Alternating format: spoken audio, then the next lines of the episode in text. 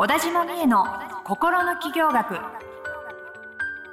ポッドキャスト心の起業学は発信力プロデューサーの小田島美恵が個性才能の生かし方や転職の作り方自分らしい成功を実現していくためのヒントをリスナーの皆様からのご質問に直接お答えする形でお伝えしていく番組です。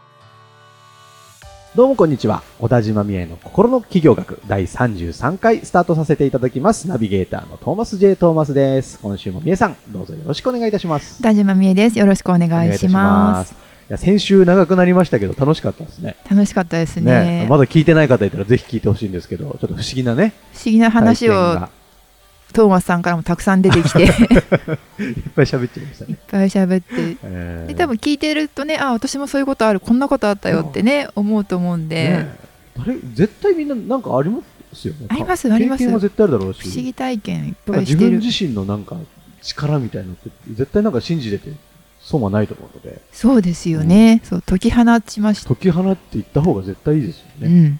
解き放っていきたいですね。はい。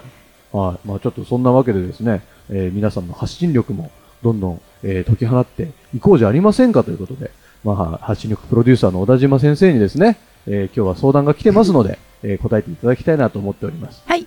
はい。では今日のご相談です。はい。えーペンネーム、ロンドン在住、ゆっこさんからですね。はい、えーゆっこさんありがとうございます。ありがとうございますでは今日の相談こちらです、えーブログやメルマガなどでメッセージを発信したいのですが、えー書きたい内容がまとまりません。考えをまとめるのにおすすめのツールなどありましたら教えてくださいということです。はい、ありがとうございます。めっちゃわかります、まとまらない。これめっちゃ聞くお悩みですよね。はい書きたい内容。え、じゃあそのまとめるために、はいどんなことをされてるんですか？え？ー どんなことをしているか、うんまとめるために？だ例えばなんだろうあーなんかこれを書こうかなっていうのをまずこう書き出してみてからはい。書くようにしてるとか、書きながら考えてるのか。書きながら考えてます。でそれで書きながら考えてでああそっか。考え書いてるとどんどんいろんな考えが出てくるからそれも書きたいこれも書きたいってなってきて、そうそう溢れてきてうん。あれ？どうしようっていう感じになるっていう感じですかね。なんか、うん、なる。これも言いたいし、これも言いたいし、これも言いたいし、これも言いたいしってなっちゃって、文章がなんか、おかしな方、なんていうの、尻滅裂になっていくというか。あーなるほどですね。はい。そしたらやっぱりその最初にあのいきなり、えーブログやメルマガなどでメッセージを発信したいという時に、うんいきなりブログ記事メルマガ記事として、うんえーなんか「こんにちは小田島美です。ほにゃららほにゃらら」みたいな感じで書き始めるのではなく、ほう。やっぱりその最初にあの骨子を作っておくといいんじゃないですか。骨子。あのメモで箇条書きでいいので、えっと、この記事のテーマほこういうこと言いたいことこういうことその肉付けというかエピソードだったり理由とかだったりうん。はこういうことみたいなのをこう箇条書きでポンポンと持って書いてうんその設計図それを設計図としてそれで見えるじゃないですか。でその、はい。こので他にああれも書きたいかもこれも書きたいかもみたいなことはこのはいメモで書きの段階でもう出しておいて考えてでそれをででもここにそれもこれもこれも入れるとわけわかんなくなるなって思うと思うんで最初の段階でじゃあこれとこれはちょっと次回に回しましょうっていうふうにもう最初から退場いただいて。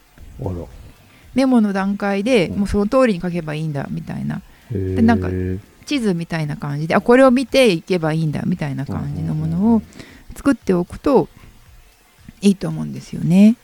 でもね私結構これ言うんですけど、うんいろんな場所ではいはい。でもあんまり嬉しく思われないんですよね。あ そうやりますってあんまり言われたことがなくあて そうですか。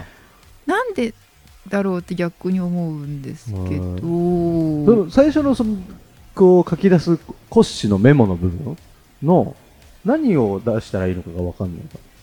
あーなんかじゃあわかんない、えっと、例えば伝えたいことみたいな。伝えたいこと。この記事で私が伝えたいこと、うん。主張みたいな、うん、主張、一主張、主張バン。バン。な水は冷えてる方がいいとか。そんなテーマ。ないけど。今例えで今やろうかなと思い始めて、はい。難しいなと思ってやめました。あ、受ける。だんだん言いたいことが。言いたいことがどんどん来て。これが来てでなんでそう思ったのかみたいなところでうんその理由としてなんかこうそこにエピソードが入るってこともあると思うんですよ。こういうことがあってこう思いましたうんとかだったんですよね、うん。でなんだっけ。言いたいことをなぜそう思ったのか、まあ、それがエピソードになる、で、えっとまあ、それだけでも書けちゃうと思うんですけどでもう一回結論書けば、なので水は冷えてる方がいいですみたいな。なるほど。のところとかでいいと思うんですけどね、うん。えなんかメモ書きの癖自体があんまりないのかな。うん。メモ書き、メモ書きの時点で結構パニックになりそうな気がするでもあこれも言いたい、これも言いたい、これも言いたい、これも言いたい。あああ、どれも消せないみたいそれで言うとやっぱりそのあれですよねあのなんか考える時ってとにかくどんどん全部出していって頭の中にあるものを、あの机の上に並べる時間っているじゃな。ないですかそれで言ったら最初はだからじゃああの今私が言ったみたいなテーマはこれで、なぜならはこれでみたいな分けなくて、ただなんかこの記事書こうと思った時にうん。自分に浮かんでることをバーって全部書き出してみる、こういうことを言いたいんだっていうか、うん。これを書こうと思ってるなっていう要素を何でもいいから箇条書きでうん。わーって書き出してみて、うん。でここで書書いたら自分から出るのででうん。それを眺めるとちょっとこう自分と距離が生まれるわけです。頭の中にあったものが出るので,、はい。でそれを見てちょっとこう客観視できるのでうんでそれを見てあじゃあその中からあのじゃあこの記事ではこれを中心に、はい、行こうみたいなのとかを決める感じで他はとりあえずこの記事に関してはやっぱり捨てるというか保留にしておくみたいな。へーまあ、保留しとくけど、また別の記事で書けばいい。そうです、ねかいあの出してメモ書きしてあるんで、うん次の日にそれを見てじゃあ今日はこれを書こうみたいななるほどね。感じだったりとかっていう風にしてあの私本当に大体毎日なんかメモ書きしてから仕事始めたりとかなんか書き始めたりとかするんですけど、うん。それってやっぱ頭の中にあるうちってなんか分かってるで分かってないうんうんうんでそれを一度出すっていうことをするために手書きでメモ、えっと、私は A4 の裏紙にわーって、もういらない紙に。書くんですけど、で1なんて1テーマテーマっていうかうん。1悩み1枚みたいな感じででも紙分けてやっていくんですけどっていうのをやると本当になんかこうすっきりするしあうん。自分がやるべきことが見えたりとか、うん。その記事書くだけじゃなくて、うん。今日の予定とかなんか懸念事項とかうん。についても、例えば懸念事項だったらなんか例えばこの人に何時まで返事をしなきゃいけないみたいな。はいはい。でもその返事の内容迷ってるみたいな時ってあるじゃないですか、うん。なんか、えっと、ちょっとこうどう答えようかなだったりとかっていうのに関しても例えば、えっと、何で迷ってるのかとか、うん。こうなんか感じてることを全部書く、うん。こうこう書いたら本当はこう書きたい、うん。でもこう書いたらこう思われそう、うん。じゃあこう書こうか。でもそれだと自分がなんか本意じゃないと。かみたいなことだらだらだら全部か書き状書きで書いていくわけですよ。そうすると書いていくうちにだんだん本音というかあこうすればいいんだっていうのに近づいていくのでよしじゃあこう書こうっていうのが見えてきたりとかするので記事とかもそうかなって思ったりへすーるんですよね。なるほどね。うんこう、それで、じゃあ、そぎ落としました。書くこと見えてきました。けどなんか、その、すっごいシンプルになっちゃうじゃないですか、文章が。あーそっかそっかそしたらそのなんだろう書きそれこそ書きたいそれに関しても書きたくて浮かんできたことは書いちゃえばいいんじゃないですか。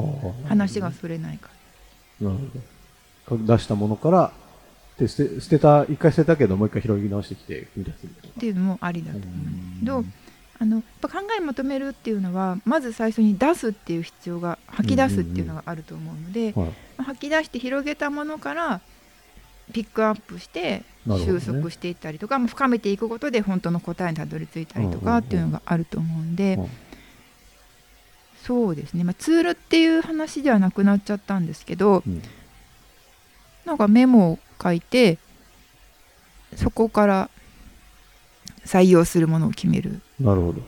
あとはまあすごく一般的ですけどやっぱマインドマップとかもいい形だと思うので、私もマインドマップめっちゃ使うへしーテーマとその詳細みたいなのがうんうん一目瞭然になるじゃないですか、うんうんそういうのがいいかな。なんでそのあのー記事をいきなり書かないっていうのが大事かもしれないです。ブログとかメルマガでまずは下書きっていうかそのメモ書きで全然いいので、を書いてあこれを書くんだっていうことを明らかにしてから書いた方があのクオリティ上がります。私もそれやります全然然いきなり書くよりは、うん。ちゃんとメモ書きで構成とかを明確にしてから書いた方があそうだそうだここにたどり着こうとかって気づいたりするので、でそれメモ書きって本当にメモ書きなんで、うん。なんだろう1分程度から、まあ、長くても23分とか。うん。でそこでもう分かって書いちゃう方が早いじゃないですか。すげえそんな早く？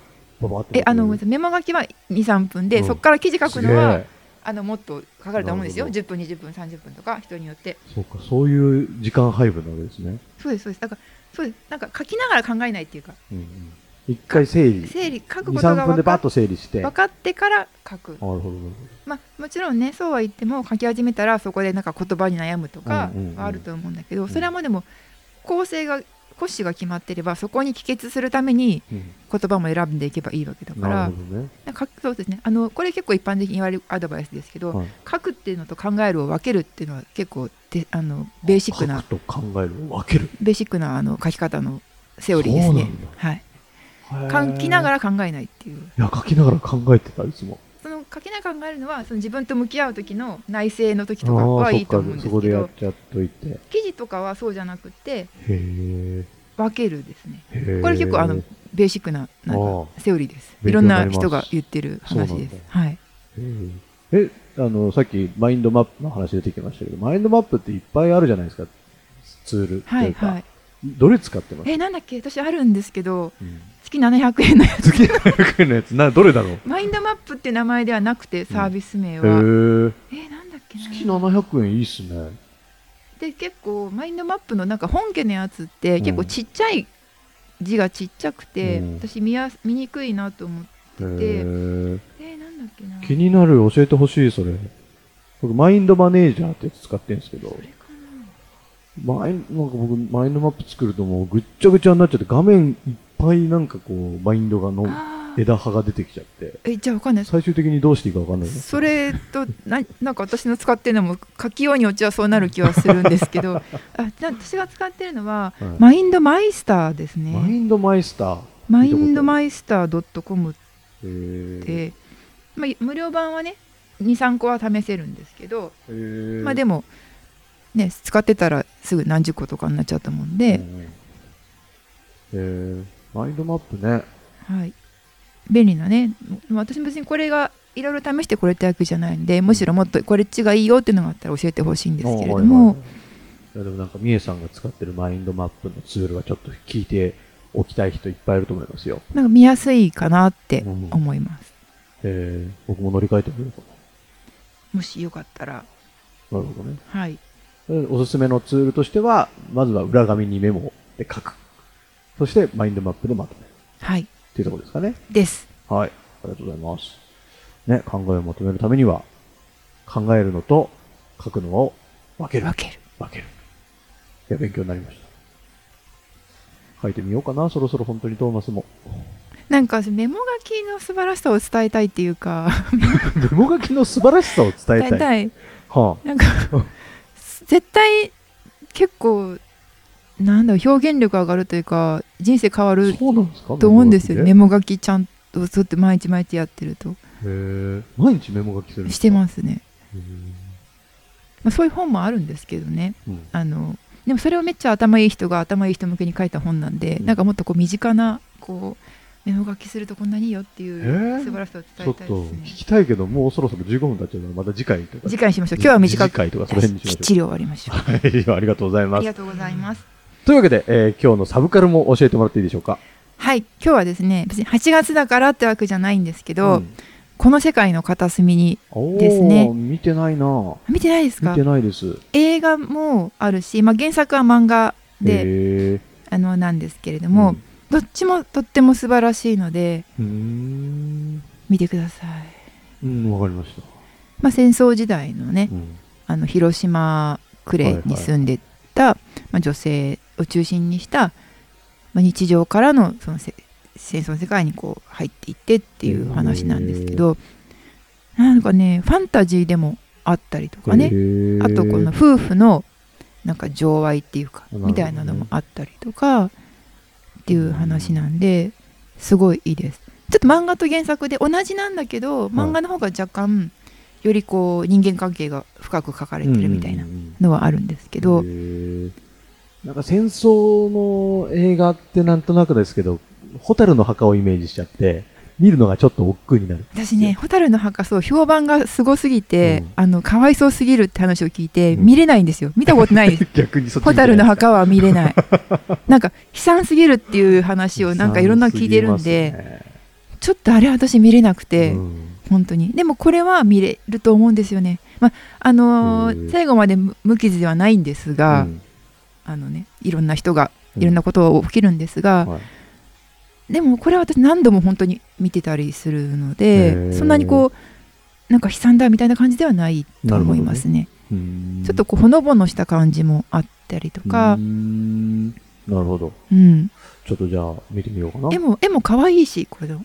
あ、そうですか。うん。うん。すごい可愛いんですよ。あ、そうなんだ。うん。この世界の片隅に、色も優しくてねぜひ要チェックですね。はい見てください、チェックしてください。というわけで、えーこの辺で今日は締めさせていただきますが、ぜひ皆さん概要欄にですね、みえさんの LINE 公式アカウントの登録用のリンクがありますので、えーそちらをクリックしていただいて友達追加をしていただいて、で、いつでもみえさんにですね、相談だったり、質問だったり、えー送ってきていただけたら嬉しいなと思っております。えー今日の相談のね、えーゆっこさん、ありがとうございました。ありがとうございました本当に嬉しいですね、こういうのはね。うん皆さんもぜひね、お待ちしております。はい、小田島美恵の心の企業学、えー第33回以上で終了とさせていただきます。美恵さん、ありがとうございました。ありがとうございました今週のポッドキャストはいかがでしたか？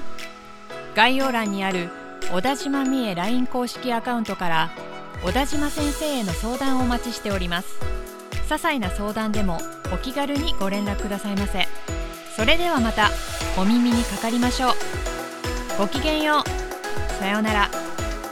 この番組はプロデュースライフブルームドットファンナレーション土屋恵子がお送りいたしました。